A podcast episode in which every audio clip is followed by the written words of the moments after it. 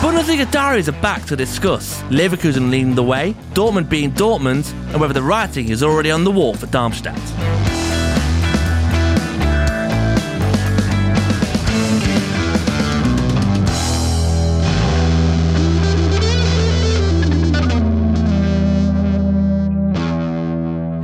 Hello and welcome to the first monthly review episode of the 2023-24 season of the Bundesliga Diaries here in the studio with Richard and Mirko. As ever, how are we guys? Pretty good, apart from the fact, obviously, international break. Yes, yeah, I know.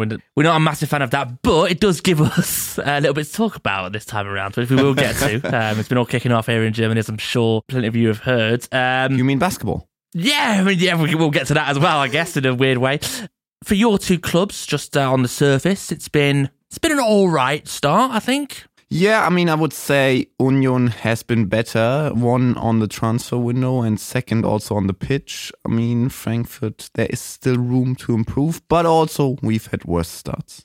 You're unbeaten, aren't you? Still Yeah, if you frame it that, that would be the positive thing. Uh, six games, mate, in all competitions uh, already.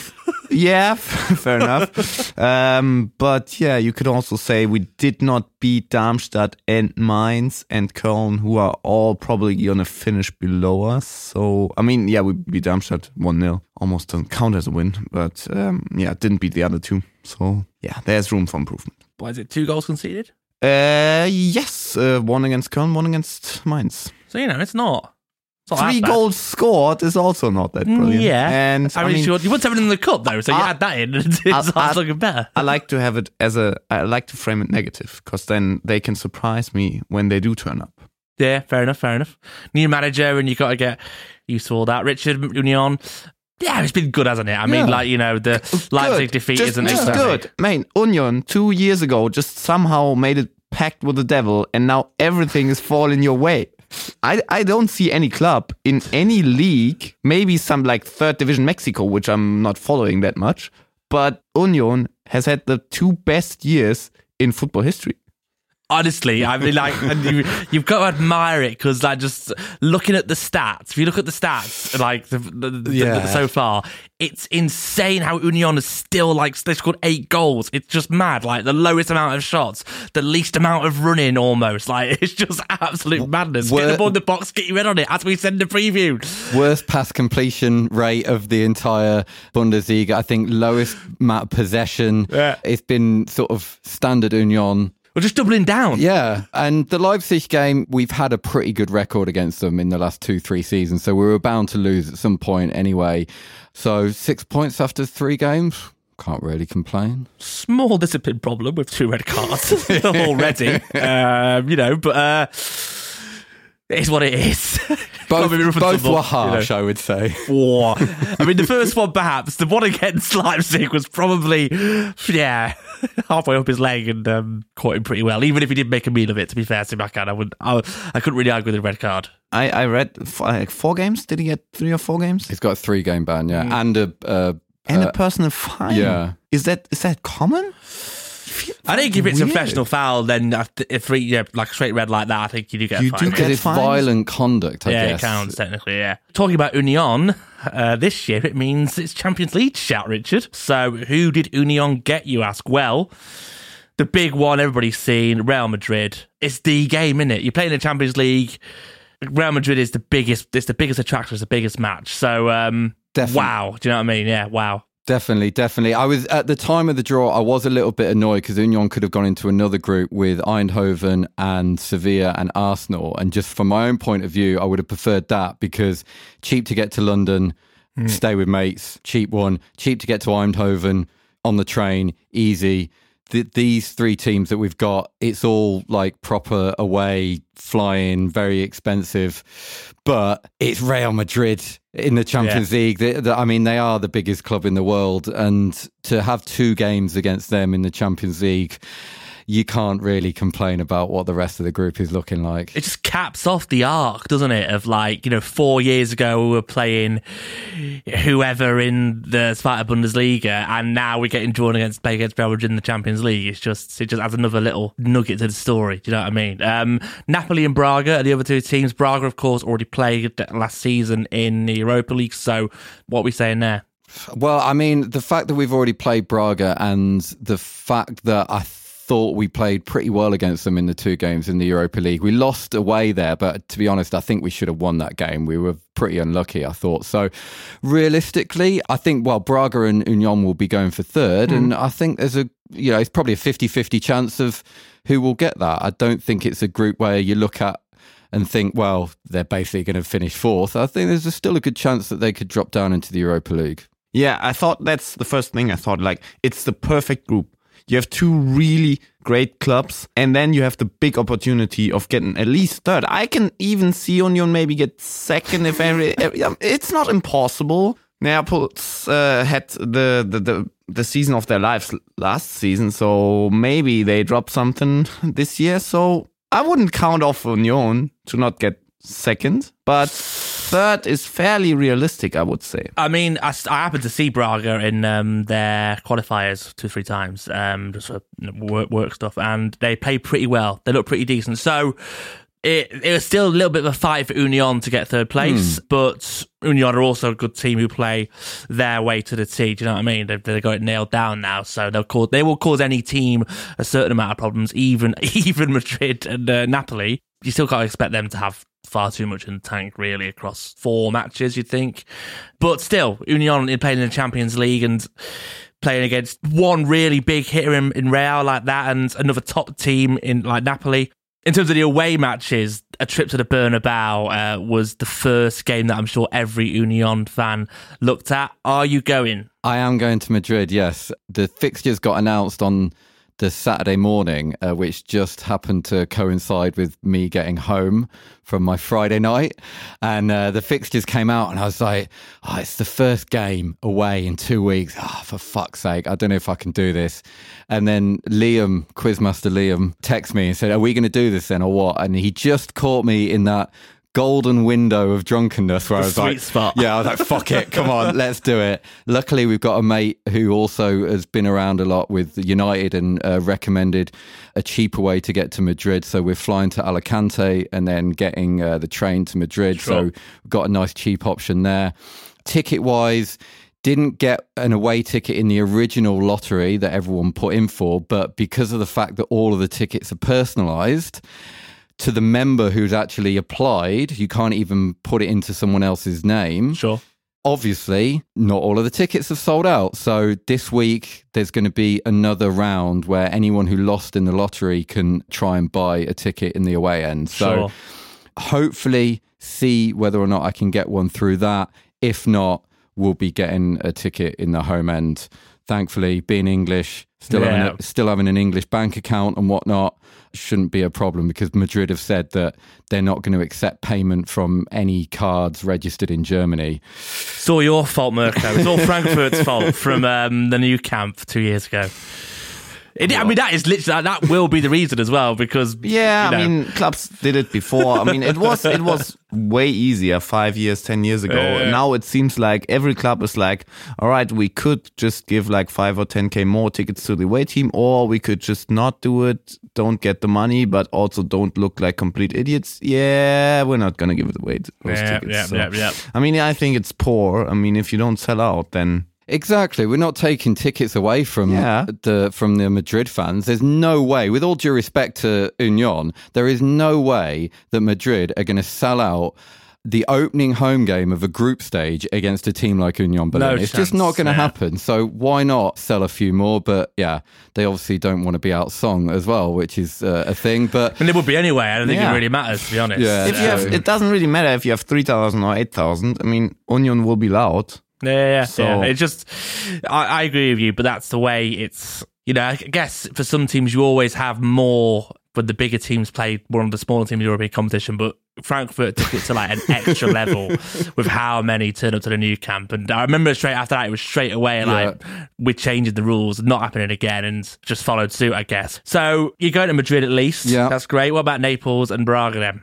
out of the two, Napoli and Braga, I think I'd rather go to Napoli, to be honest. Difficult one. Difficult one as well. I mean, on a, on a security level, maybe. Yeah. You'll be Yeah. just wear a Maradona t-shirt and you'll be fine. This, you know, can't go wrong there. You also are English as well, which will also play in to your hands if the German team is there at that Yeah. time. That, that, that's certainly true. So yeah, that's that's Union. Uh, three other teams, of course, in the Champions League. Uh, don't worry, we will talk about them. Bayern got United, uh, Manchester United, that is Copenhagen, and Galatasaray. Easy. It's quite, Classic Bayern it was quite a comfortable group, you'd think, Yeah. for them. Galatasaray made a string of interesting signings, to be fair, in the transfer window. So um, perhaps they might. Well, they might get not second, be, to be yeah. honest. they might not be quite as much of a rollover as we expect, but I would still say that uh, Bayern, if they don't finish first, will be disappointed with that. As you know, kind of said there, Richard, even United, you watched them enough, have not been great this season, and a few problems off the pitch there as well. So um, you'd expect them to finish first. Dortmund with a far tougher group, PSG, AC Milan, and Newcastle. That's a proper group. That Yeah. is a really, really good group. Obviously, it's shit for Dortmund, but as someone who's not a fan of any of those teams, you can pretty much on any match day just watch one of the games out of that group because Yeah. it's going to be great games. I'm not going to lie, I could seriously see Dortmund finishing bottom of that Yeah. group. Yeah, Yeah. Like, definitely. certainly we'll, we'll get to them in more detail in a bit, but the way they've started the season and the teams there, you know, Newcastle with with the money and uh, certainly how they played at times last season will not be a rollover, and then Milan and PSG are.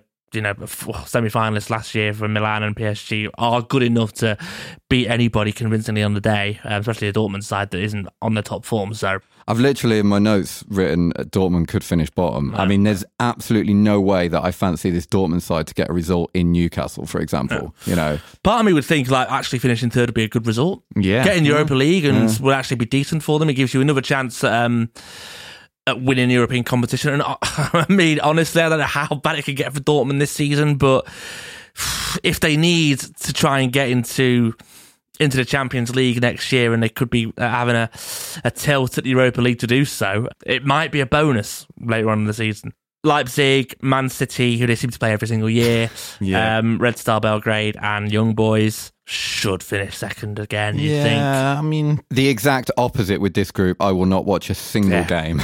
no desire to watch any of that, yeah, at all. Although, I mean, maybe Red Star against Young Boys. That would Yeah, probably that's be the the, one. that would be the one game that I would watch out of that group. But yeah, um, should finish second, you'd think. Europa League draw. Well, before we move on, come on then. How how many German teams are going to qualify? That's the question, surely. any competition or Champions League? Well, okay, I think two will get through in Champions League, Yes. Yeah. and I think three will still be in European competition after Yeah. after winter. At least three. I think Union and Dortmund both will go to Europa League. I, I really don't think Dortmund will. I think Dortmund. I think Dortmund will win one game. That might be enough. Yeah, They draw like four. Maybe, maybe, but we'll get to their, their performances in in the league. But there's there are some problems at Dortmund certainly. Well, I'm still positive. That's a first, isn't it? He's always positive about other teams. It's just Frankfurt. Uh, Europa League draw. Freiburg in the competition last season and did pretty well before losing to Juventus. West Ham, who won the Conference League last year. Olympiacos and Bačka Topola, which seems Feels uh, like a tough group, I reckon. I mean, West Ham and Yeah. Olympiacos. They had Olympiacos Yeah. last year. Although, they, yeah, they did do well against them, actually, to be fair. they should get second. They should Oh, you get think? second. Yeah, yeah, yeah. yeah. I'm, I'm nowhere near as confident as that. I think West Ham, the way you know, the way they play in the Premier League this year, have looked good. Certainly play a style of football that suits them and seem to have a bit like Union in a way, have tailored themselves towards playing the type of football they want to play with the signings they've made. Olympiacos, I don't know too much about them. I don't watch them that regularly, but they're a team that are always in European competition and it's not easy to go there. If Freiburg have to be at, towards the top of their game to get the results against them, Bačka Topola, quite a nice away day maybe. I think you should be looking to beat them both games. Sure, that's the the whipping boys of the group, let's say. I think at least having played Olympiacos last season, they're not going to be phased, hmm. particularly with the away game. Hmm. So I do fancy them to get out of the group, but just maybe not necessarily having won it. But they could easily also win it and also finish third. I mean, like, I think the first three teams, there's not much separates hmm, them. Yeah. It will depend on the results just between those teams, really. Leverkusen, meanwhile, with a really nice group for them. Uh, Qarabağ, Molde, and Häcken. They're winning that group. Yeah. yeah. And then the Conference League. Which includes Eintracht Frankfurt, Mirko, after they beat Levski Sofia 3 1 on aggregate, 1 1 after the first leg, and 2 0 at home for Frankfurt. What do you think, Mirko? Yeah, I mean, late goals in the home game. But I mean, I think I always had the confidence. I mean, it would have been embarrassing if they got eliminated. No German team has ever gotten eliminated in the Conference League playoffs. I mean, it was only three Union Köln and Frankfurt now. Yeah, I mean, God, there's not exactly much Uh, history. But anyway, I mean, you just have to win that game and you also have to get out of the group. But the group is a pretty nice one. And when I knew we qualified for Conference League, I was so happy because I thought like the trips are so much better than Champions League. Yeah. And even Europa League. I mean, yeah, in Europa League you can have decent groups. We also had decent groups, but I think trip wise, Leverkusen and Freiburg both have rather boring groups, maybe. So our group is probably Whoa. trip wise one of the best. If if it's not for Union in the Champions League, but our group with Aberdeen, Helsinki, and uh, Thessaloniki, PAOK, we have nice trips. And it's such a pity that I just switched my job and I don't have any holidays left. Oh, mate. So I can't make any of those games. Aberdeen away would have been brilliant. Yeah, yeah, man. I mean, I probably wouldn't have got tickets for any game because, like, we Yeah. the stadiums aren't the biggest. We probably get like two and a half, three thousand per game, so it would have been tough. But a trip to Aberdeen would have been great. So many new beers. Ah, but I mean, I'm positive we're getting out of the group, and then I'm in. Whoever's coming. Listen, you don't get out of the group with those three teams. I mean, Frankfurt are seasoned European competitors by this point, and the other three, PAOK, you see, you do see pretty regularly. Certainly, Europa League and Conference League, you see them around. But I mean, Aberdeen and Former Cup Winners' Cup. A Winners. long time ago. but I mean, in recent years, I'm sure. I don't enough. want to pretend that football started in 1992 Yeah. before everybody jumps on me, but yeah, Beat Real Madrid in the final, mate. Come on. yeah, yeah. it's a bit of a shame that Conference League now everyone feels like if we don't go to the final, it's a big disappointment, which is also not true. Because, like, yeah, you have to get out of the group, but from then on, I think there are really great teams in it, and uh, we've seen it last year. There, there were great teams from and from the last eight to the final, all teams are pretty much Europa League teams. It's Yeah. kind of like the difference isn't really big between Europa League and Conference. Also, you have drop downs. I mean, Liverpool could drop down in, into Conference League. Not that realistic, but like theoretically, it's possible. Yeah, yeah, yeah. So it, you will have a competition from then on, and it, it's also you, you have to get a bit lucky to not draw the hardest ones and stuff. But like, I mean, quarterfinals, semifinals should be the goal. the Pokal. Uh, the first round is now almost complete. Uh, Yeah. Incredible that Bayern and Leipzig still have to play their first round games, but you would expect them, uh, both of them, to get through and pretty comfortably. Uh, four Bundesliga clubs out of 16 already knocked out in the first round, which is a, a solid number already, I think. Bremen lost 3 2 to Köln, 2 1 up. Uh, which Viktoria Köln? Köln. Yeah. Viktoria Viktoria. Köln, sorry, Viktoria Köln. They were 2 1 up with 12 minutes remaining as well. but down to 10 men. And I mean, the game screamed like Bremen's getting eliminated. And after the red card, I was like, it's done. They're out. it's a shit result for a team like Bremen. Really is. Like a Pokal run should be a real priority for a team that has probably got too much to get relegated. Like it shouldn't really be a problem. Now so without Füllkrug. yeah, I mean, we'll uh, get to this. by that point, he hadn't, yeah, by that point, he hadn't been sold. But I don't know. That feels like a, a missed opportunity for them. Bielefeld beat Bochum. That we also mentioned on the last last episode. Um, with the Bielefeld coach saying that Bochum played like a third division team. Uh, Augsburg lost to Unterhaching 2 0. And Homburg beat Darmstadt 3 0. Homburg play in the Regionalliga, which is the, the fourth tier. yeah. The biggest upset Yeah. in terms of league wise. And the, just how convincing it was. And the I mean, performance, yeah. Yeah. Darmstadt weren't even in the in the running. Uh, both of your teams comfortably through. Uh, Union won 4 0 at Victoria Walls. I, I think we can both. Astoria both Walldorf, sorry. I think we can both agree that I mean it looked comfortably if you look at the scoreline, but we were both not that great, right? Union also. I mean Frankfurt no, was well, I- pretty horrible for first 50, 60 minutes. Well, yeah, you said on the last episode that uh, it wasn't the easiest 7 0 win. But, um, But I just can't have that. You Yeah. can't win 7 0 and it be, oh, the scoreline doesn't tell the whole story kind of thing. You know, mean- no way. Yeah. Second round draw. is not until October the first. Can some, like maybe you can shed some light on this, Mirko? Which why?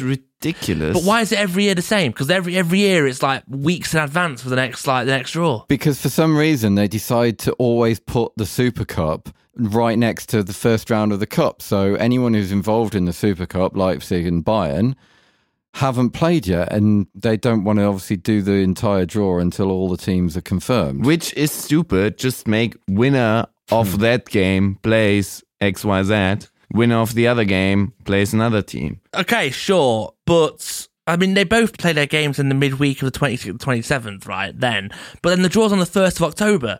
So why do they wait on like an extra few Because they days? always do it Sundays. It's always the So it always has to be the Sunday, right? Yeah, it's, like kind of like yeah. it's on TV and stuff. And Um, and we mentioned at the start of the episode in regards to the German national team. And it's been a while since we spoke about them as well.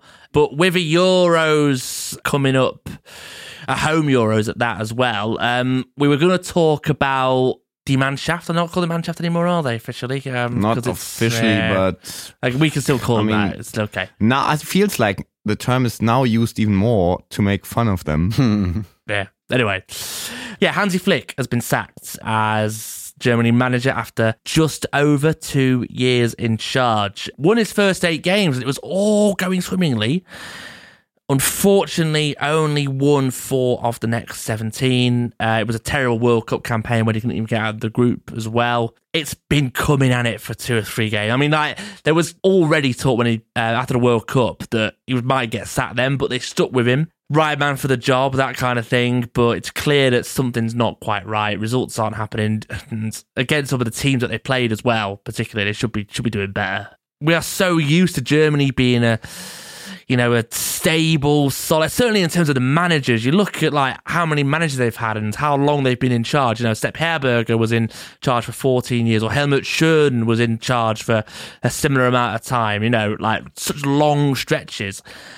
And then to have a manager in for two years is, is you know, he's only the third manager to last only two years. But otherwise, it's four, which is still quite a long time. You know, so um, how has it come to this? I guess. if you look at how they've played, or if you look at actually some of the games for Flick, I think he actually has one of the best records in terms of chances created, but he also has one of the worst records for chances converted, and also one of the worst for opposition taking their own chances. So you've got this perfect storm of them not taking any of the chances that they create you really get the impression from some of their games, particularly ones that they they lost, they were letting a lot of opportunities go begging, and then you come up against teams who are just really really efficient. You also then get the impression that the players as well. I'm not saying it's their fault, but it's certainly been noted in the press since this All or Nothing documentary has come out in the past week about the World Cup that perhaps the um, the intelligence within the group of players is maybe not the best. I think Kimmich has come under a little bit of scrutiny for uh, not being able to grasp some of Flick's tactical instructions uh, that seemed quite basic. It was also noticeable as well that uh, players like Muller, who played under Flick as well, were openly questioning some of Flick's tactics during the World Cup. It's not just the manager, it seems. It seems like the whole atmosphere is not that great. But at the same time, it's also maybe not that surprising if you look at the Bundesliga in general, because you've got a Bayern team that that is only getting worse, really, and is only getting over the line by the fact that it's Bayern, and they've been successful because of maybe the non-German players that Perhaps, have been yeah, there. yeah. Everyone at Dortmund only knows defeat, and there's absolutely no way that they're reliable in any kind of tough situation. And all of that makes a difference. You know, if you look at 2014, for example when Germany won the World Cup. A year before, you had Bayern and Dortmund in the Champions League final. Guardiola was in charge of Bayern at the time and was in the middle of just smashing every Bundesliga record that you've got going. You know, there's lots to enjoy about the Bundesliga at the moment from fan culture and all the stuff that we always talk about. But in terms of what's happening on the pitch, it's not really in a good state. And I think the national team now is just kind of reflecting that. Yeah, yeah. I mean, it's not as if there's any, you know, the top German players are playing outside of the Bundesliga either. Do you know what I mean? I mean, there's, I mean, Gundogan. yeah, would be one example, but he's a the only one. Would you say that the top Rudiger is not a certainly not a start at Real Madrid. And I don't know if you call him one of the best players for Germany in recent months. Kai Havertz is struggling massively um, in the Premier League at the moment, and he's still a regular player for the national team as well. Talking about Kai Havertz, interesting comments from him recently um, about the World Cup and that um, that whole campaign, and effectively saying that the, one of the reasons why they didn't um, do very well was the lack of support that they have back home. You know, everybody else has major support, and and they don't. There's one way of looking at it, I guess. I don't know if it's, it's easy to um, sum up as that, but it might have also had something to do with the fact that Hansi Flick also tried to use geese to inspire the team. Apparently, when, should have talked about eagles. Well, yeah, didn't even get the right didn't even get the right bird. Uh, apparently, when geese migrate, they do so following particular rules that allow them to fly up to seventy percent farther than normal. And he then decided to take that in some kind of motivational bullshit speech um, and said, uh, let's learn from the geese and make our biggest flight together in this World Cup. Oh, it's uh, corny. Think, I think he also said like it also doesn't help if you even if your cow gives ten liters of milk and someone spills the bucket. I mean, it it felt like he was trying to sell tickets on Instagram to stupid people who want to start a, a company or uh, something like. Why do you come up with those ridiculous motivational no, no, no, speaks? But you know what it is? Do you know what it is? It's like people then go back and look at this stuff and make fun of it when the results are shit. Because I remember the Arsenal one on Prime as well with Arteta, and he was coming out with similar nonsense, like just kind of crap, like all this motivational crap. Fair enough. But the results look good, and then you go, oh, he Fair was enough. what he was saying. That Fair was enough. Hmm. If you're getting the results and you're saying stupid shit and you're getting the results, you've done everything right. But also, why the fuck did they publish the documentary? Just scrap it. Just be like, no one wants to see it. But that's what you do. If you sign the contract and you let it happen, then you then at the end of the day, Amazon aren't going to let you not publish I mean, it. Hertha was filming for a documentary and didn't publish it, so they could have learned from Hertha. Oh, that would have been the best documentary of all time. I but I also reckon that the DFB probably haven't got enough self awareness to even recognise how stupid everyone in it actually looks. I mean, perhaps, yeah. perhaps. It's just a bit emblematic of the problems that the DFB have had in recent years uh, as well. And even the announcement of him being let go was also met with massive controversy because they announced it right when the German basketball team won the World Cup for the first time ever, almost at the same time that they, they get the final whistle came, which on the one hand you could argue it doesn't really matter, it's football and basketball, it's not the same thing. On the other hand, somebody's got to have a little bit of self awareness and go, hey, let's just wait an hour or two. No. Let's wait a little bit of time. Very bad news on a good news day. Perhaps, yeah, yeah. Julian Nagelsmann is the favourite. He is out of a job after being sacked by Bayern, of course. Uh, Jurgen Klopp is the other name that's been mentioned. That seems a bit of a pipe dream, to be honest. Um, Louis van Gaal reportedly has been offered the job, but he's almost ruled himself out from some of his comments. So everything points towards Nagelsmann at the moment. Despite the fact that he's still under contract mm. at Bayern until 2026, and Bayern are likely to demand a figure in excess of 10 million euros to let him out.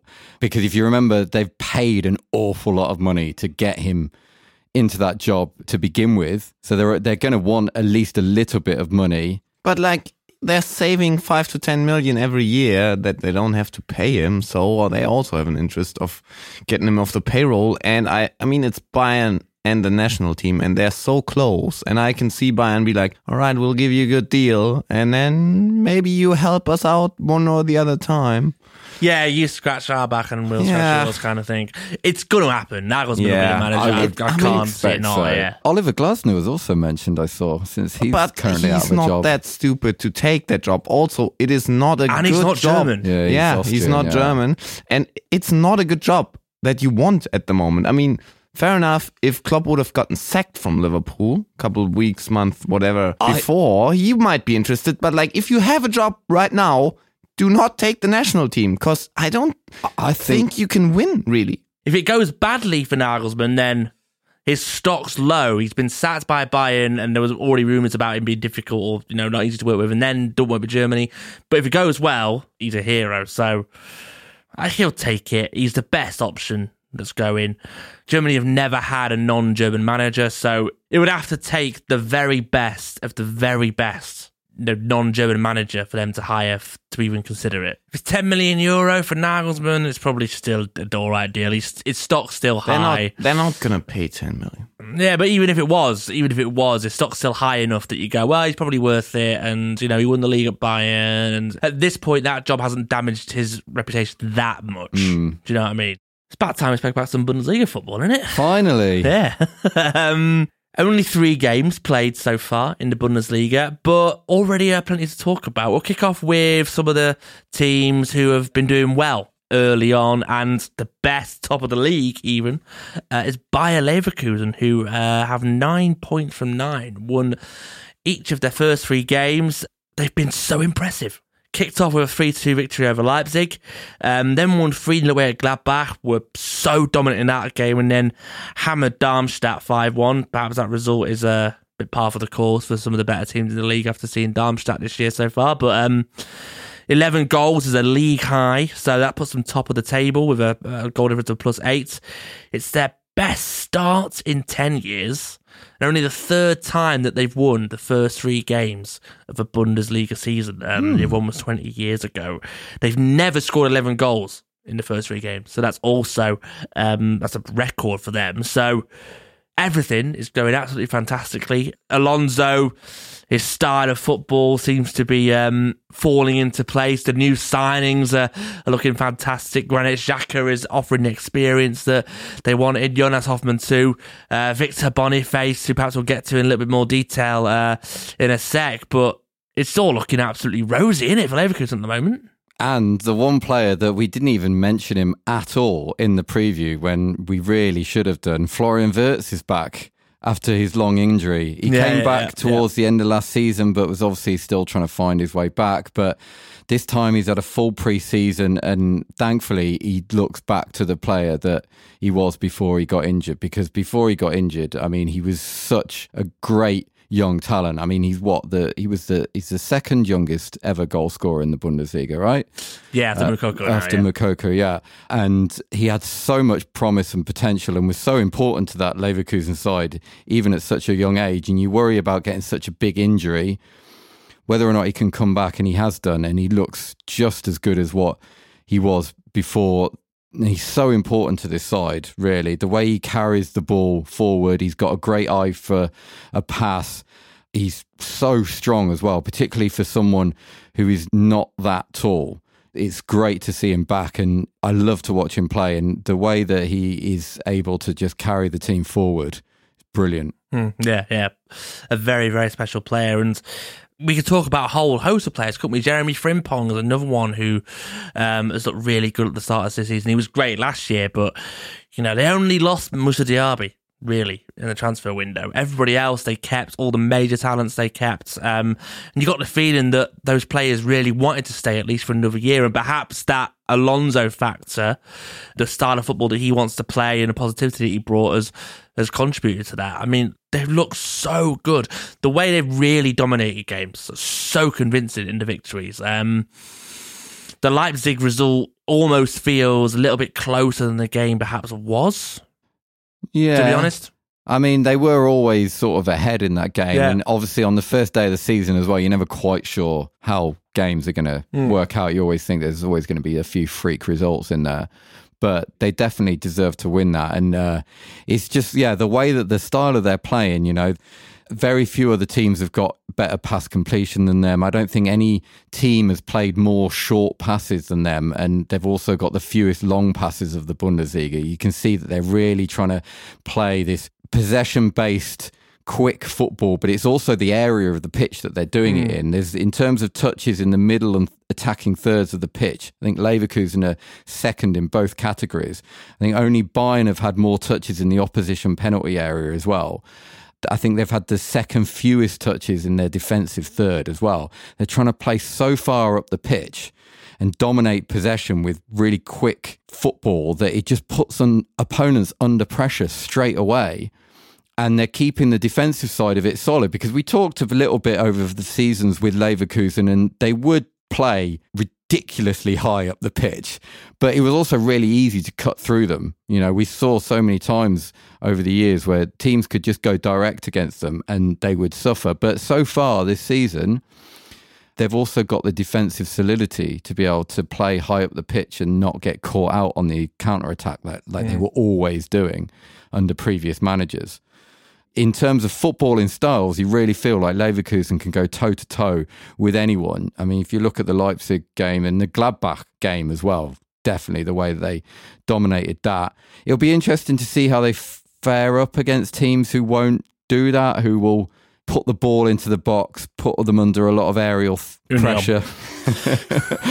um, you know, how they deal with teams who play a different style. But certainly in the Bundesliga right now, if any team wants to go and actually play football against them, I back them. And it's the next game against Bayern is going to be real, real one to watch.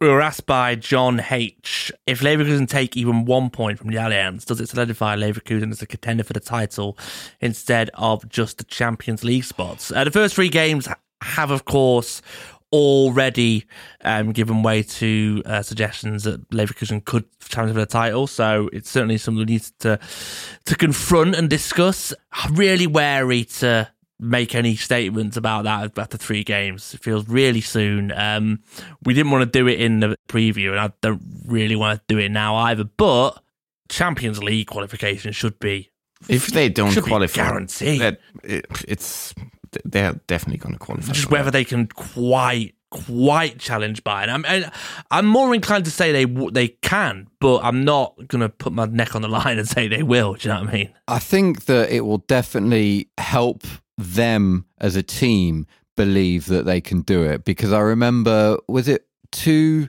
or three seasons ago, they were top of the league and they went to Bayern, or did Bayern come to them? Later on in the season as well. I mean, it's already like 10, 11 games by that point. Yeah, yeah, yeah. yeah. It was, to, yeah, it was yeah. towards the, uh, going into the winter break, I thought. And Leverkusen were top of the table. And I think Bayern came to Leverkusen and Bayern beat them last minute yeah. goal from Lewandowski as well. Massive mistake, yeah. and it just that killed them. Yeah, yeah, yeah. From that point on, the rest of the season was done, and their record after that was terrible. So I think getting a point won't necessarily mean that oh they're definitely going to be in the title race, but I do definitely think that it will help give them belief as a team that ah, do you know what we can actually do something here. Yeah, I, I agree. Point be a point be a good result. I don't think they'll go to play for a point. I think they'll definitely go for a win. It's early on the season. You probably feel with Bayern that early on in the season is the best chance to play them. It's the best time to play them any season. You know, they're a, they're not quite as warm. They're not quite you know in a run of games. You have got an international break, so they can't quite hit their stride. It's a good chance to play them. So I think they'll go for the win. They're playing away at Munich. Yeah, but you that's what I mean. So you'll so they I don't know would take a point, but I think they'll go there to win. I, th- I don't think is the kind of manager who is going to go and, and play for a draw anywhere.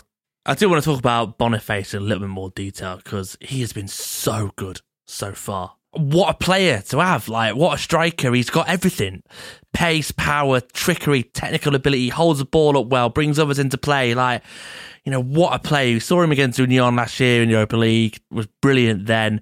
I still can't believe that. I mean, Leverkusen are a good side, yeah, sure, but that there's not like one of the some of the top teams who've gone, hey, we need to get this guy, we need to sign him because he looks amazing. He will tear up the Bundesliga this year. Leverkusen are kind of a. I didn't side. go, and I didn't go another level. Well, I wouldn't be surprised if he has one good season and wants to fuck off to an even bigger team. Like he cl- clearly sees them as probably a stepping stone. But I mean, if you look at Leverkusen's record over the last ten years or so, they're a solid yeah. European team, and it's an offensive yeah, team yeah, as well. So it, they can make him look really good. Mm. It's definitely a better step to go from the Bundesliga to English league, Spanish league, whatever, than straight up from Belgium. You probably wouldn't get like he wasn't going to get a top top team at this moment, probably. Perhaps, perhaps, but he's just been so dominant, so dominant. I mean, that's the, probably the most important word in his performances. Him up front, mean, Patrick Schick still to come back as well um, from injury. You know, kind of forgotten about him, but when he was at his best, he was he was great as well. You talk about Wirtz, Jonas Hofmann's come in, you know, great Bundesliga player to have, and there's so much quality in this Leverkusen side. Not just the first 11, they've got options off the bench in the squad as well, which I think is the most important thing for teams who do want to challenge Bayern. They need a little bit more than just just the first 11, um, and they have that. Let's talk about Stuttgart as well, who uh, have had a really good start to the season. And you wouldn't have expected that to be the case if you look at the transfer window. It's been difficult for them. They've lost important players, Mavropanos to West Ham for 20 million euros. Endo went to Liverpool for around the same price, and he's been a really important player for them. Captain as well for Stuttgart, of course.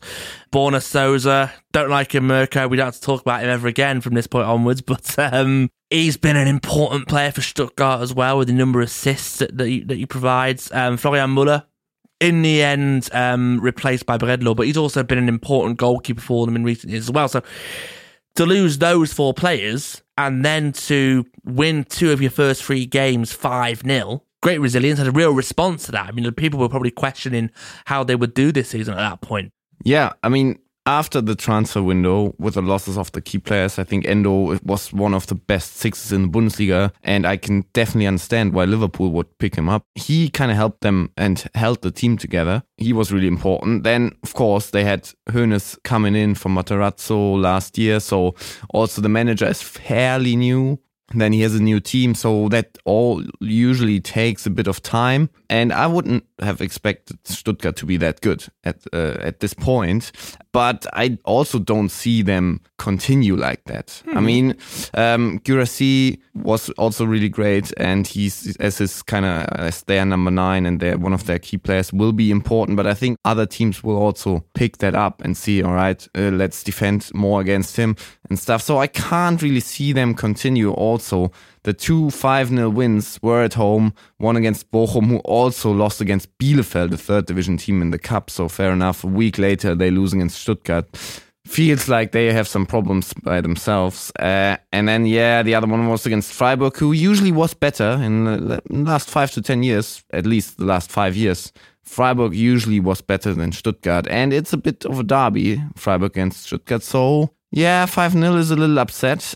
But I mean, Freiburg always had those games in where like they lost fairly high, like because they're always going forward. They, they they concede one or two goals and they're still like, all right, let's still keep going forward. Maybe we'll get something, and then they're getting better. So yeah, two really good results. Beating um, Freiburg five 0 shouldn't be dismissed. Yeah. Freiburg won both their first two games of the season. They finished in the top six in back to back seasons. They've reached a Pokal final last two seasons. They're at the moment they're one of the better sides, one of the top sides. If we're saying the top six, seven of the top sides in, in Germany, they are they belong in that group at the moment. Um, and Stuttgart tore them apart. Absolutely, that's definitely the most impressive result out of the three. It is also great to see how they're doing it with a relatively young squad as mm, well. If you yeah, look at God, yeah. if you look at their best players so far, like Ito, Führich, uh, Millot, Silas, Mittelstädt, Nübel, Stiller against Freiburg, they're all pretty much under 26 or so. So they've got a real group of players who are able to actually improve as well. That if they can keep some of these players together and benefit from having a coach that is able to improve them as well, then yeah, we maybe sort of said in the preview that Stuttgart could be looking at mid table and the, the, and the way they've certainly started the season, that seems to be yeah still like a realistic goal for them. There's not a single player in the squad over 28 years old. Wow, it's it's a really young squad. I mean, and you know, it's for certain clubs that could point to an issue of experience, but for Stuttgart, it might not be. You know, they're not looking to win the league. They're not looking to be a team who's going to win every week. They're looking, perhaps they're looking for a, that little bit bit more of innocent hunger, let's say, and you know that perhaps will lead to results like the one against Leipzig. But if, Stuttgart go back to the team when they first got promoted under Matarazzo, that had those results in them, but also was so exciting, like when they battered Dortmund um, away from home and they finished tenth. That's that's a great progress for Stuttgart. They've been close to relegation for the last couple of years now and have just got away with it. They've got a new manager and they've got a bit more positivity and they have quality. You know, players like Führich and Millot, as you mentioned, and, and Guirassy, who's been so impressive so far. Five goals already in three games. Good that they held on to him. They've only had 41 shots this season. One every four shots effectively is ending up in a goal, which is which is super efficient. Keeping that efficiency up will be a challenge. They perhaps need to create a little bit more to continue to score goals and win games like that. I don't know. Um, two clean sheets already, which is as many as they kept all last year. That's brilliant. Yeah, best in they've had in 15 years. They've never scored 10 goals in the first two um, home games. Yeah, and if you look at the upcoming fixtures as well, they got Mainz, Darmstadt, and Köln. Good games where you think, okay, yeah, we can get some points here. And if they start the season well, like you said with the first season when they came back up, you get a bit of momentum and a bit of belief, and then they can be dangerous for sure. Yeah, yeah. especially for a team like Stuttgart, where they get some points on the board against some of the lower teams, and then they can go to the better teams and play with freedom, and they might pick up a result here or there. They get through that, and then the, Stuttgart's objective this season won't be high. You know, a top half finish would be absolutely fantastic. So you get early points on the board, and you've got that freedom for young players, especially where confidence is extra important. I think, yeah, so for George Clark, who asked us um, what is behind the Stuttgart performances so far, hope we answered uh, your question in regards to how Stuttgart are doing. Bayern, Bayern win three games at the start of the season in a row. It's perhaps not out of the ordinary, but after the defeat to Leipzig, particularly where they lost three 0 and they were they were easily beaten, there were some questions as to well, the were questions whether they would, would win the league this year, even if Leipzig could dethrone them after that performance. But to respond with three, I would say, convincing victories. To start against Bremen, um, win 4 0. They, they, they were good in that. Um, they were good against Augsburg, 3 1, 3 0 up, and a late goal for Augsburg made it look a little bit tighter than it was. And then the Gladbach result, they win 2 1. It's a late winner. It looks like they've been pushed, but they weren't really. Gladbach scored and were barely in the game at any other point. Bayern knocked at the door the whole game. It's a place and a team that they've played recent years and really struggled against. And to come from behind and to win, to, you know, to score score a win late on and keep that belief that you still win the game, I think is um is a good sign for them to win like that. So yeah, perhaps usually it's par for the course, but I think for Bayern it's important that they have started the way they have, especially this year. Yeah, I think people looked into that 3 0 loss against Leipzig with more hope than anything else because we said it in the last episode. Well, me and Mirko did. I mean, it's a friendly, it didn't mean anything. When when actually it comes to the crunch and it's like, okay, this is a competitive game now, Bayern, they step up another level and they're able to turn it on. And okay, in terms of what you would expect them to do, You'd expect them to beat Bremen. You'd expect them to beat Augsburg. The Gladbach result, yeah, is probably the one that you think, ah, okay, fair enough. You've actually shown something there. Um, but I mean, Gladbach's also not the Gladbach they were a couple of years. I mean, fair enough. Against true. Bayern, they seem to turn up every single year. But against Leverkusen, for example, they weren't in the game at all. No. And I, I mean, I've, I've not seen the Bayern game, but I mean, Gladbach is not that great anymore. So you need to beat them, even though you somehow have problems against Gladbach. Bayern needs to beat them. And Bayern in the league, they're turning up. And you see in other teams, it's not that easy to just straight up win the first three games. But Bayern is capable of doing that nine out of 10 times. Yeah, but it's not something they always do either. I mean, it's not a. I think Bayern are worse at the start of the season than they are later on in the year. You know, we've spoken in the past about how they're capable of going on a run of winning, you know, nine, ten matches in a row. But that's generally later on. That's rarely at the start that they go on that. And they're certainly in the last five, six, seven years, it's been more as the season goes on, they really start to push on. They really put distance between themselves and and whoever the challenger is at that point, usually Dortmund. But he'd be rusty at the start of the year and he, he can struggle a little bit. And there have been rumblings of problems at, at, at Bayern. You know, there's been suggestions that Tuchel's fallen out with um with the hierarchy or doesn't see eye to eye with members of the hierarchy. There has been a transfer window that in part has been positive, but in part has been negative as well. Not the right players have been brought in. The squad's a little bit bare. Um, there was a last season that you know they only just won the title on the final day, and they won the league in the, day. But for Bayern, that's not really enough to go down to the last minute to have to win the league. Is not really good enough for where they see themselves in in the Bundesliga. So when all of those things put together could suggest that things won't go well on the pitch, but the team and the manager get the results, I think it's a little bit ominous really, for anybody who wants a challenge because they're not at their best. They're not at full steam. If they get full of steam, it could, this year, it could be quite quick where they're well ahead and, and away.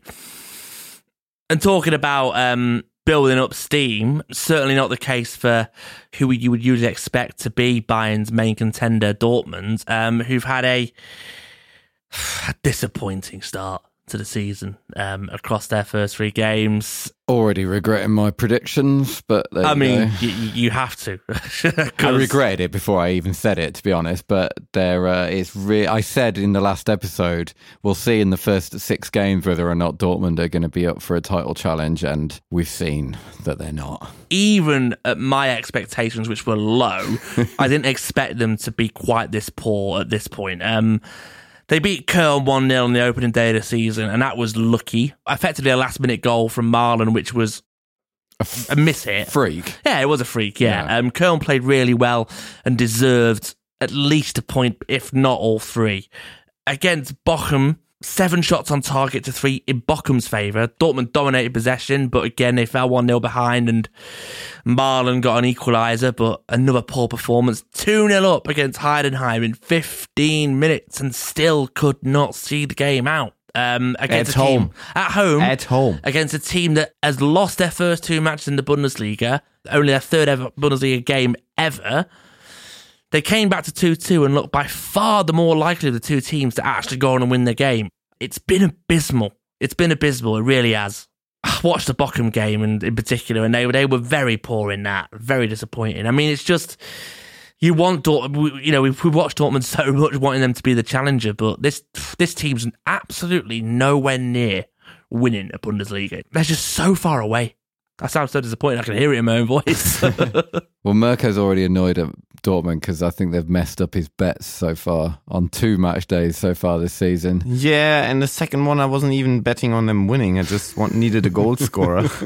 um, I mean, last year they had the pressure and couldn't win against Bochum, and you could be like, all right, fair enough. It's close to the end of the season. There's so much pressure on. You need to win those games. But now it's the start of the season, uh, and Bochum started horrible. Yeah. And they still can't beat them. And it's like you're at home against Heidenheim, you're 2 0 up.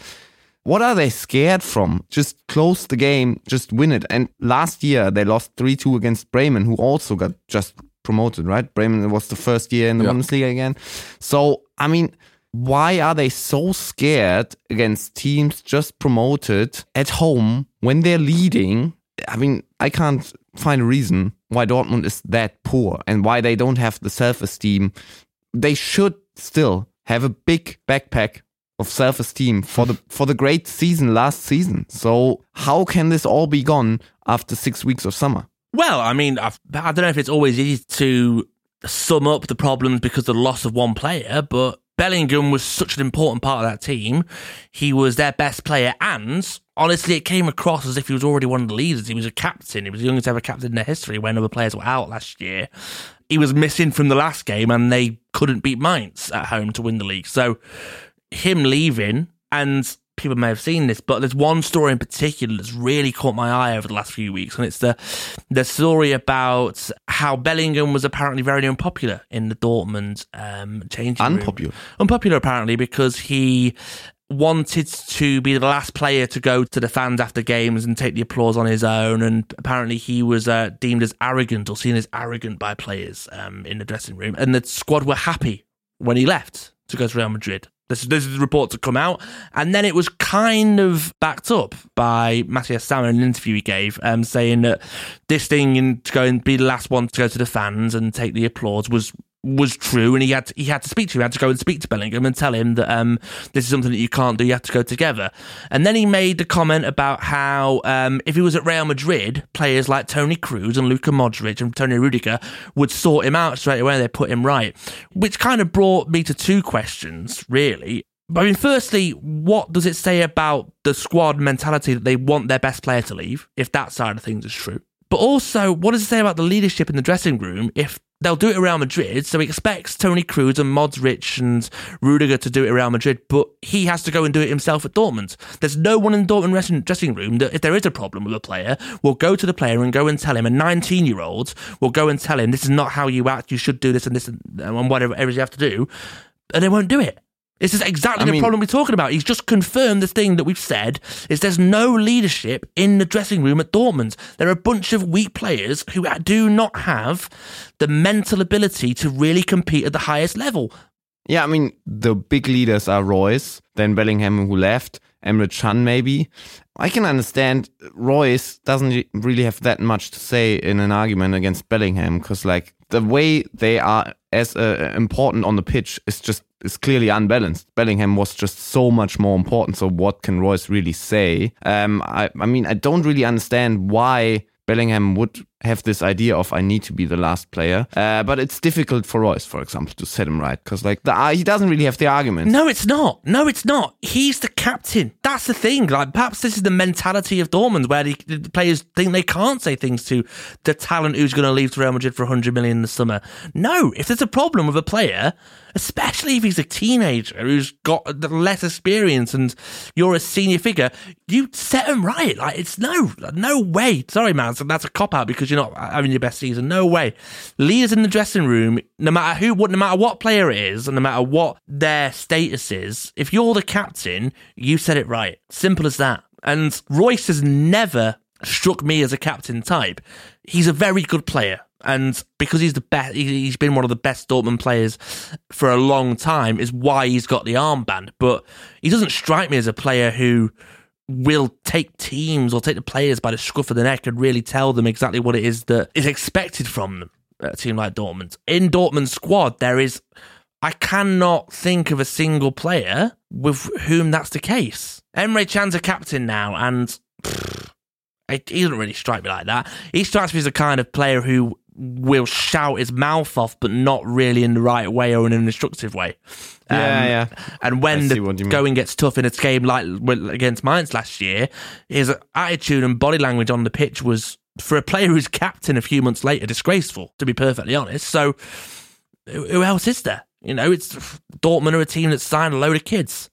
I guess this start of the season is not to be unexpected, um, but they're unbeaten. I mean, is is it the the one thing they can hold on to?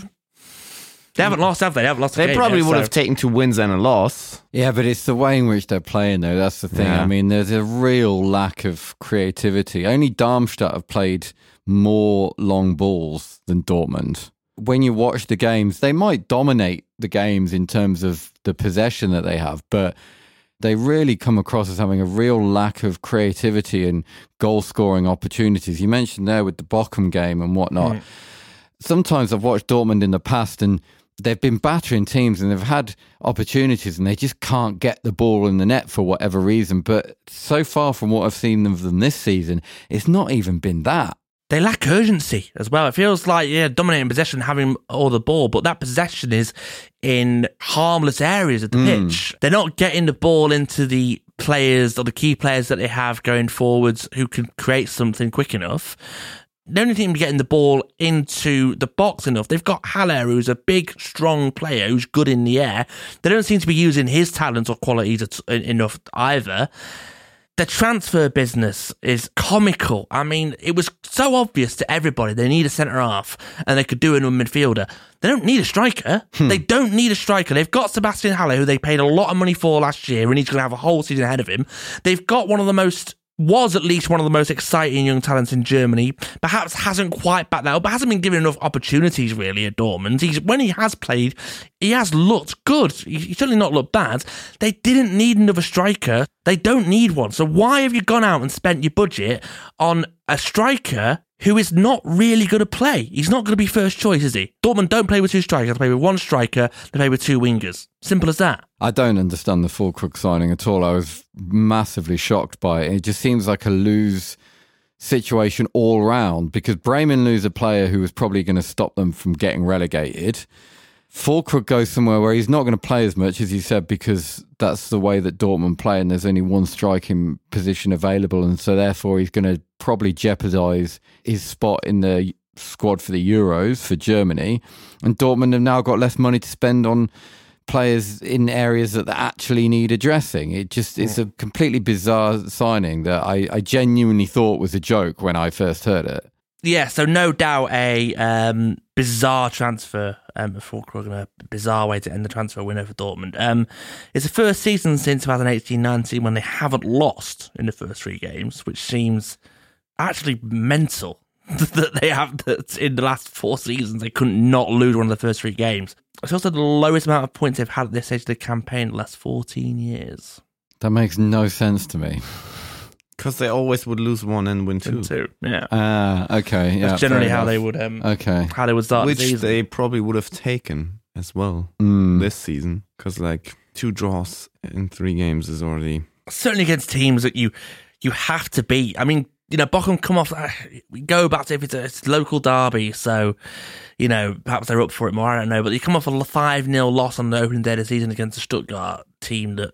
I know, I know we talked about being good, but it's a disappointing loss, certainly for Bochum. Exactly. And I said this last season when I was defending the fact that they drew 1 1 in the away game towards the end of the season. I said, you know, it was a Friday night, difficult game. Towards the end of the season, Bochum have got something to play for. You could, you know, Derby, etc. You could maybe understand that a draw there is not the worst result. But if you go there and draw on a Saturday afternoon in the middle of the season or at the start of the season, that's a terrible result. And that's exactly what they've done this time. It's a major, major disappointment. We've been asked by Kunle Ajal whether Dortmund's already out of the title race. I've got to be honest, I, I didn't really think they were in it in the first place. So for me, yes, absolutely no chance I win the league. Not a hope in hell. I mean, I can't really go back on what I said earlier when I was mentioning the fact that we'd see in the first six games whether or not they were going to be there. And honestly, yeah, I've seen nothing to make me think that they will be. Well, will Bayern lose in the first six games? That is the question as well. I mean, they're playing Leverkusen. We said that. I think they're going to win it. Then they have Bochum. And then they play Leipzig away. So I can see them at least slip up one. So if Dortmund wins all three, they're back in it. Yeah, and but they I also, won't do that. They will not win all three games. That's like the thing. Yeah, they've got to go away to Freiburg and then they're at home to Wolfsburg, who uh, looked pretty good. Yeah, looked that's all right. Yeah. You know, um, and then they're away at Hoffenheim. Yeah, yeah, Dortmund won't win the next three games. It's not looking that good. If you want a title challenger, you're gonna have to look elsewhere. Dortmund Yeah. this season. I really, I really do think that. Darmstadt, their start of the season has been more expected, shall we say? Um, it's been poor, certainly even poorer than Dortmund's because they don't have a point to their name yet um, in the Bundesliga. It's even worse when you look at the fact that they've lost all four of their games um, in all competitions this season, including that comprehensive cup defeat to Hamburg. 1 0 defeat to Frankfurt, 4 1 loss to Union. They played most of that game against 10 men as well. 5 1 loss to Leverkusen. Leverkusen have been played really well, but they definitely could have made it more difficult for, for Leverkusen. Had 13 shots on target in that game. I'll leave the floor a little bit to you guys on this because you both watched them play against your respective teams. Perhaps you've got a, a better overview, a better point of view of how you, you think they'll they've played this season f- for a start and how you think they'll do. As I mentioned just before with Dortmund, I said that Darmstadt are the team that have played the most long balls this season. Considering they're also struggling to score and not really creating many chances, it doesn't really say a lot about their chances overall of staying in the league. Really, I watched them play against Union, like like you just said, and Union scored very quickly with the Gosens. Union looked completely in charge then went down to 10 men and Darmstadt equalised straight away. But I think that was just more of the fact that Union were trying to reorganise themselves because after that, they didn't really do much. They, I think Rønnow made one really good save, but other than that, they offered very little. And Union just sort of kept on playing the same way, took back control of the game, and looked like a team that wasn't actually down to 10 men really i don't think if you did if you didn't know that there had been a sending off i don't think you would have necessarily thought that about the way that the game was played out Absolutely. I mean, they conceded three headed goals against Union. Like, I know Union are really good in the air and they really use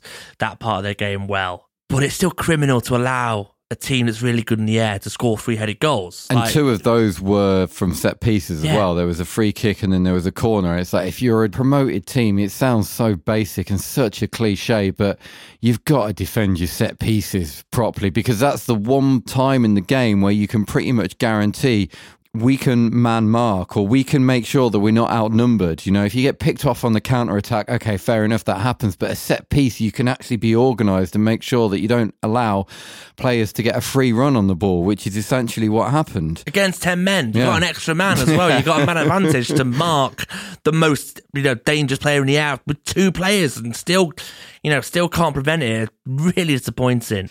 I mean, you could sort of maybe argue that given the games they've had, you doubt they could have really expected anything other than three losses. But it's more the manner of the defeats. Yeah. And then also you've got the fact that you've got uh, the next three games, Gladbach, Stuttgart, and Bremen are coming up.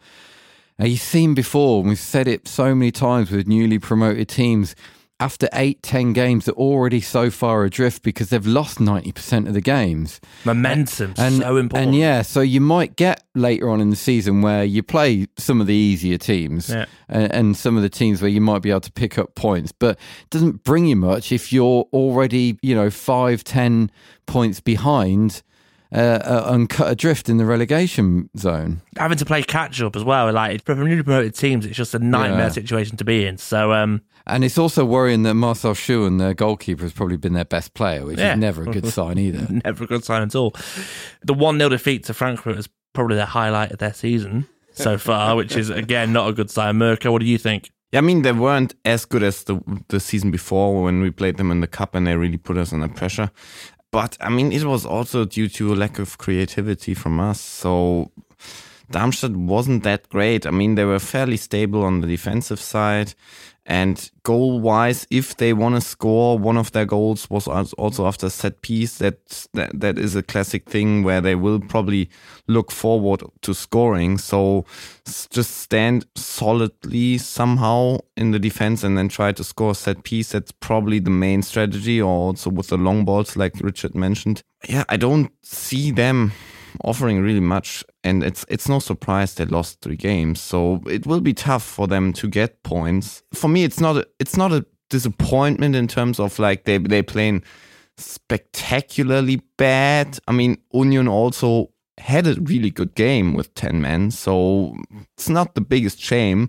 And then leverkusen yeah fair enough. They're just pretty good at the moment. So it's not not the biggest mess up for them to lose those three games in those in the in that fashion. Um, the cup is probably more also of a of a warning sign of being like, well, we should have more quality to yeah i mean if they lose somehow in 120 minutes after penalties whatever a close game but they they were beaten easily so it's not looking good You do ask where the points are going to come from at all because on the one hand, they don't create anything. So they're not creating enough chances. They scored two goals in four games so far this season. So that's one thing.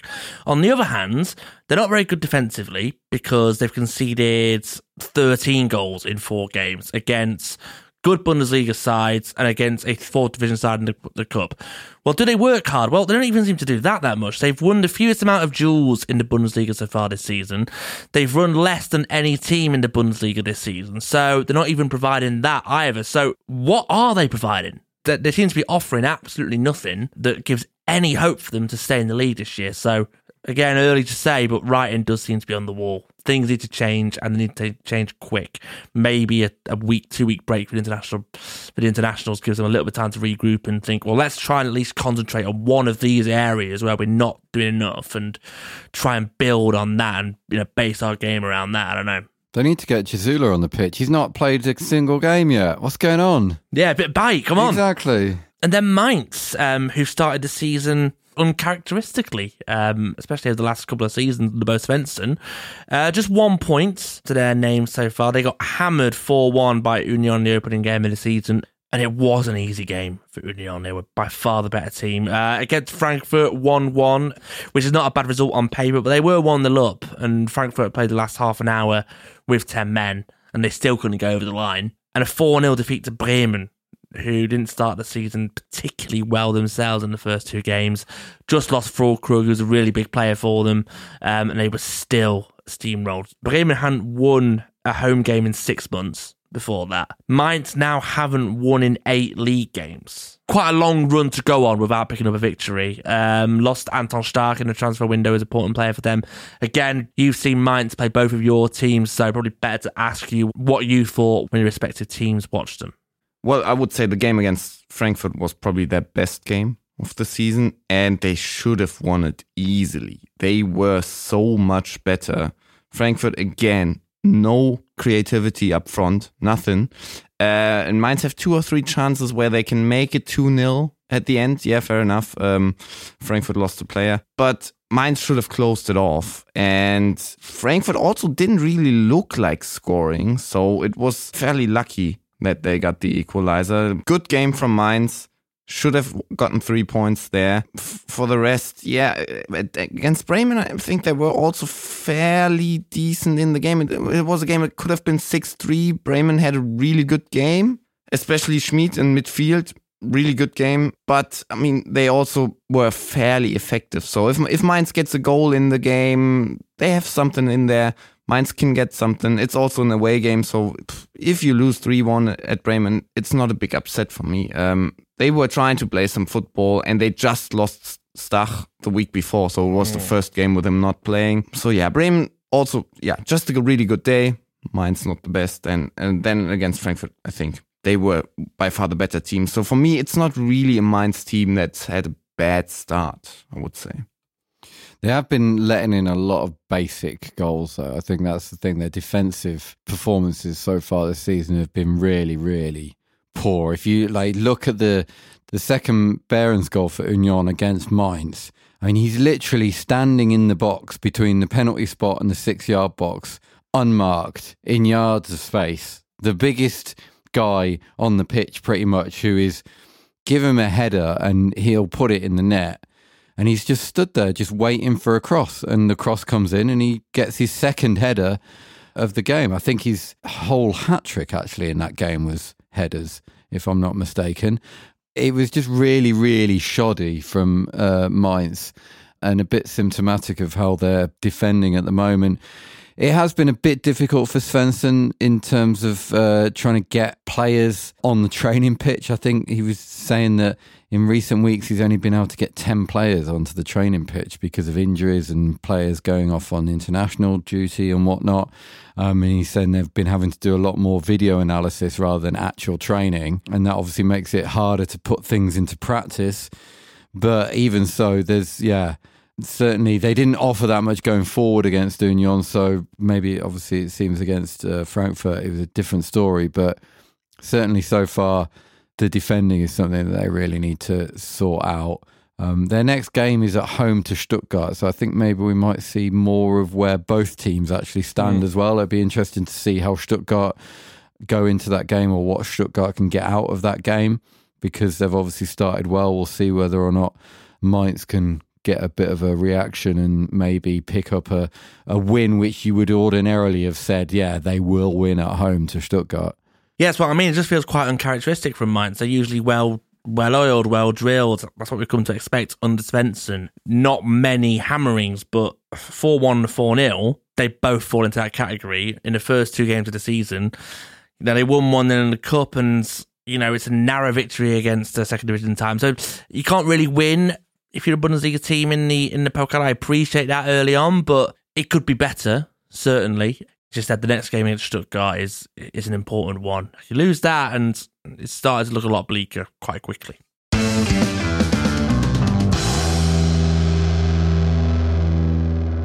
Since we last recorded, the transfer window uh, has come to a close. And it was it was a busy window for Bundesliga clubs, um, certainly compared to previous uh, transfer windows or the most recent transfer windows. Anyway, Bundesliga clubs received just over one billion euros in this transfer window, and um, that's almost double last summer. Um, but that also meant they spent 260 million euro more uh, than last summer. Um, 748 million this time around compared to 484 million last time out. Uh, still behind the Premier League, Serie A and Liga, but above La Liga in terms of spend this summer. So I guess we'll come to the clubs that we have here involved in the studio. And Mirko, how about you? Since we last spoke, it was not the best for Frankfurt, really. Losing Kolo Muani and Lindstrom as well um, were the particular blows. The Kolo Muani situation, I mean, that's. Uh, that ended up being a bit farcical in the end, didn't it? Has he gone? Yeah, he's Yeah. gone. Oh, he's actually gone now. Okay.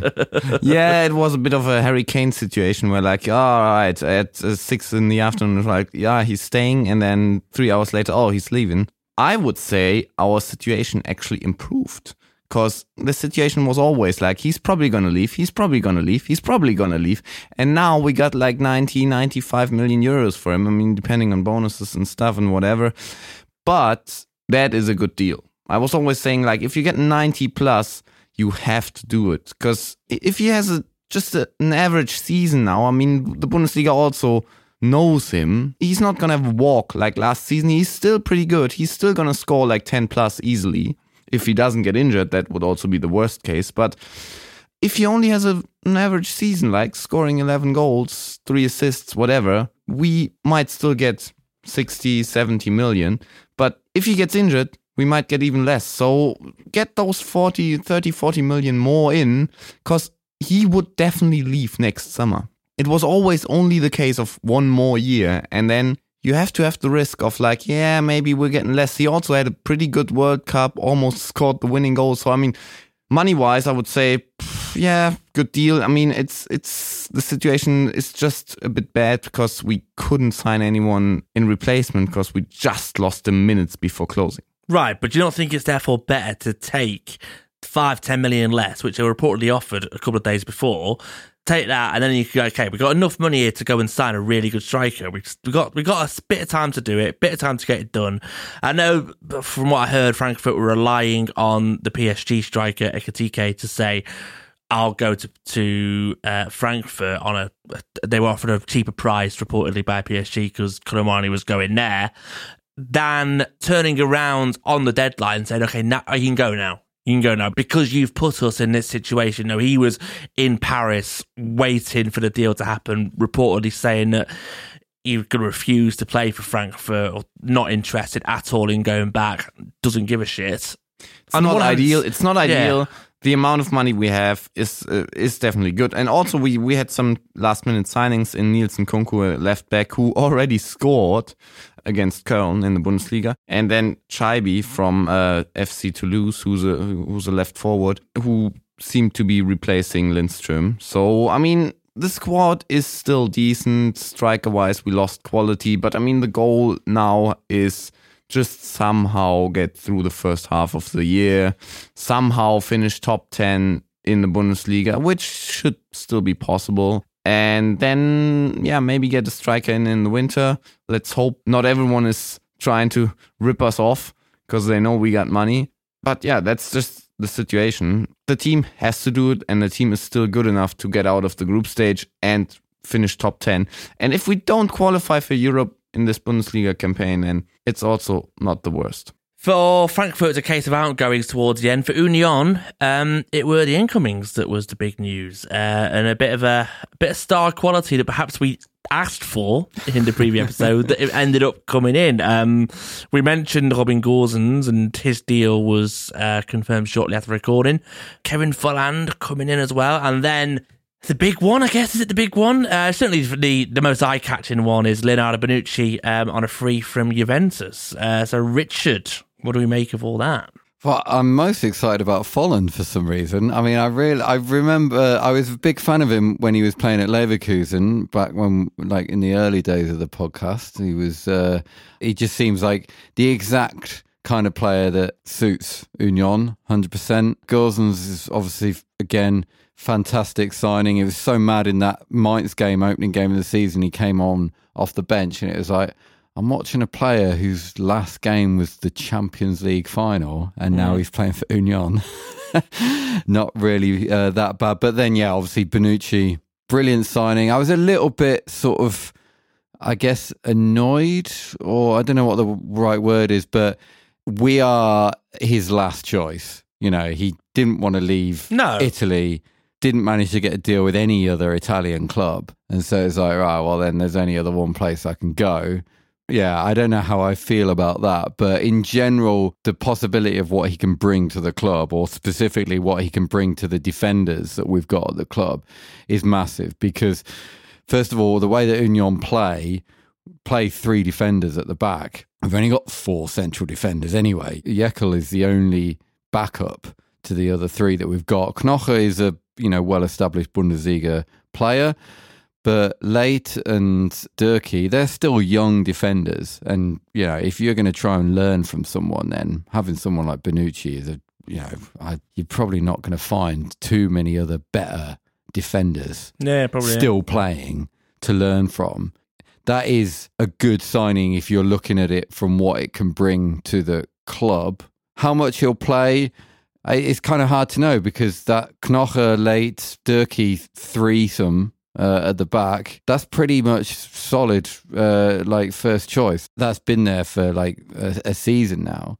Whether or not you want to immediately break that up just because you've got someone like Bonucci in, I don't know how much he's been promised that he's going to play. You know, is he coming in to expect to play every single game? You can't imagine he's going to be that happy sitting on the bench. So it'll be interesting to see how that moves forward. But yeah, it's it's still a a, a mad signing. He was warming up at half time in the Leipzig game and just sort of stood around just doing keepy uppies on his shoulder as though it was like nothing. It's like this is a fucking central defender that we've got. It's still crazy just to see him on the sideline. You can't really turn down getting players in like that, so long as you're, you know, you're not bankrupting yourself from Yeah, trying yeah. to get players in like that. As I said, I think it's more of a case of what he has to offer other younger players in the team rather than whether or not he's going to actually improve the team in of itself because it's only a one year contract. He's The experience. Exactly. It's a cliche, but as I said, we've got some good young defenders, particularly Doekhi. Yeah, the amount of players who play Champions League football in the Union squad is minimal. I mean, exactly. it's effectively the new signings, and that's Yeah. that's it, right? So to have somebody who's been there a lot, I think it's good. I, don't- I don't see there being a lose situation there for Union to get him. And from what I can tell, he's on cheap wages as well. It's not like he's costing him a fortune. So yeah, taking advantage of that. Bayern towards the end of the transfer window was uh, disappointing from their point of view. I think um, the main deal that fell through was Palhinha, who was in Munich and was effectively going to do the deal. All the media work had been done, interviews had been done, and then Fulham turned around and said, "We can't go because we haven't signed somebody else. We haven't got a replacement for him." So. Watching him trudge through Munich airport and returning back to London uh, was a sight, certainly. Well, he did his medical. Didn't he actually sign his contract with Bayern as It- well? As much was done as possible Yeah. without it being confirmed Yeah. effectively. Why Bayern decided to only act on the final day of like you know the penultimate day of the transfer window, God knows. Especially when they then turned around and sell Gravenberch to Liverpool, meaning that they're another midfielder light by that point, and then have no replacement. Um, they also tried to sign João Cancelo on the final day of the transfer window again why they didn't try and do that earlier. It was always clear that Cancelo was not part of Guardiola's plans at Man City and was going to leave. He played for you last year, so you know him. Why they didn't move earlier for that, again, who knows. Chalobah at Chelsea was another player who future at the club has kind of been up in the air. Sound him out earlier. Effectively, what's happened in the end is he doesn't want to leave, and Chelsea don't want to loan him, which is what Bayern wanted. They wanted a loan and maybe an option or something like that to buy. Um, Chelsea wanted a straight free. So again, like you're leaving it late, not even to make the bid, but also to do your due diligence. It almost feels like. For Bayern's perspective, it's been a mixed transfer window, hasn't it? Really, you bring in Kane, you bring in Kim, two really good signings. Konrad Laimer's another one who, who should be a good sign. But on the other hand, you've not brought in players um, in all the positions you need, and also you've left it so late to even get your business done. So it's, a, it's a, another loss in a way, you know, another disappointment. Yeah, but it also doesn't really surprise me when you're considering who's in charge at Bayern because, as we've seen over the past couple of years, the people in charge of Bayern and the hierarchy aren't exactly the brightest bulbs. Well, a new sporting director who starts on the 1st of September Good day to start. just feels bizarre to do that. I mean, you know, you knew that Salihamidzic and Kahn were leaving last year. You uh, know, the season's finished. Why? I, I- I'm not a fan of bringing in somebody after a transfer window, you got a whole window to. You miss out on, on something to an extent, don't you? I mean, I know you get the the Kane deal done, and you get you know a big signing like him as well, so you get half what you what you want done. But nowadays, I think you know the people who are in charge of transfers are professionals. They are really important parts of the setup. You know, they the strategy and plans are so much more important than they used to be in that respect. So, yeah, for a club like Bayern, who usually don't do this, don't leave things so late, it feels, yeah, like an, another example perhaps of a little bit of a slip from where they were as a real, real Europe, one of the very, very best clubs in Europe to trying to catch up with those very best teams um, right at the moment we spoke about Füllkrug, didn't we? It's Dortmund and, and, and, their whole whole debacle. And some of the late deals that went through. Uh, yeah, Jordan left Union to go to Gladbach. I guess his options were limited with those late deals as well, in particular. Uh, Lovro Majer to Wolfsburg. That was a big deal from Rennes. Um, Santos Borré Mirko to Bremen ah, on yeah. loan. That was also, for me, was more of a weird transfer than Muani. Because, like, if you have Muani leaving then Borré can be a nice backup. So, yeah, I mean, Alario didn't do much last year. Borré was was more important, and to give him to Bremen on a loan, I mean, you could have probably been like, all right, now Muani's gone, you get a little more playtime, just stay at least till the winter. So that didn't really make sense. That was the weirder one. A few other deals that um, perhaps went under the radar. Kevin Mbabu returns to the Bundesliga onto Augsburg on loan, which I think is a good deal for them. Um, Japhet Tanganga as well from Spurs, also gone to Augsburg. Mergim Berisha from Augsburg to Hoffenheim was a, a late mover. Um, 14 million for him to go to Hoffenheim. He did well last year, to be fair, for Augsburg. Hoffenheim have got a lot of attacking options, so I'm not sure he was needed. For Augsburg, it feels like a big blow. So let's see how they get on without him. Um, Leverkusen side Nathan Tella, who did really well at Burnley in the Championship last year um, for quite a relatively big fee of 20 million, seems like quite a lot. We mentioned Anton Stach as well to Hoffenheim and Bayern did sign a goalkeeper in Daniel Peretz, a new Israeli goalkeeper. So after everything's said and done, who do we think are the best transfer window? We've seen three games now as well, so that gives us a bit of a better overview, overview without revealing too much, that we can have an opinion that might not be right. Don't need any games. It's Onion, of course. Well, it would help if one of our new signings didn't get himself sent off and banned yeah. for three games. Who's but, next? Yeah.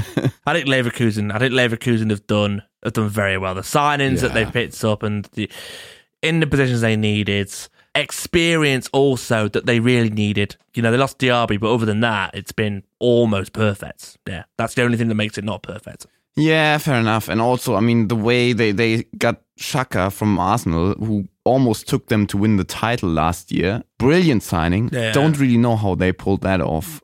Leverkusen's definitely up there, but I mean, the Gosens one for Union, for me, just shows them and enlightens uh, again one more time what way Union came and what quality players they're signing now. And it is a squad that, yeah, in that Champions League group probably has problems, but it is a squad that could go for regular international competitions such as Europa League and even more.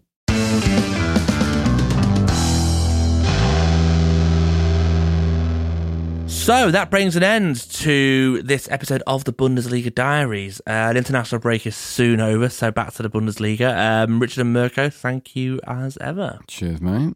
Cheers. Yeah, and we've got uh, we've got a banging game to start off with um, after the international break with uh, Bayern hosting Leverkusen in that top of the table clash, early top of the table clash, but still it feels important really um, after the, the start that both teams have had. Um, that's on Friday at half past eight. Uh, Freiburg Dortmund half past three on Saturday. Wolfsburg Union as well, half past three on Saturday. Two good teams. Certainly, I know. Uh... Don't know if that game's worth mentioning, but thank you very much anyway. And then we've also got uh, Leipzig Bayern as well to come um, in matchday six. Another interesting game between two of the top teams at the top of the division. Uh, Frankfurt Freiburg as well, two European sides on matchday five, Mirko. So big game for you. Yeah, and one where I mean we can maybe see some quality or see in which direction it, uh, it's heading. And uh, Freiburg with a loss against Stuttgart also, mm. um, both not with the best starts. So yeah, plenty to look forward to. We'll be back at the start of next month. Thank you very much, and we'll see you next month.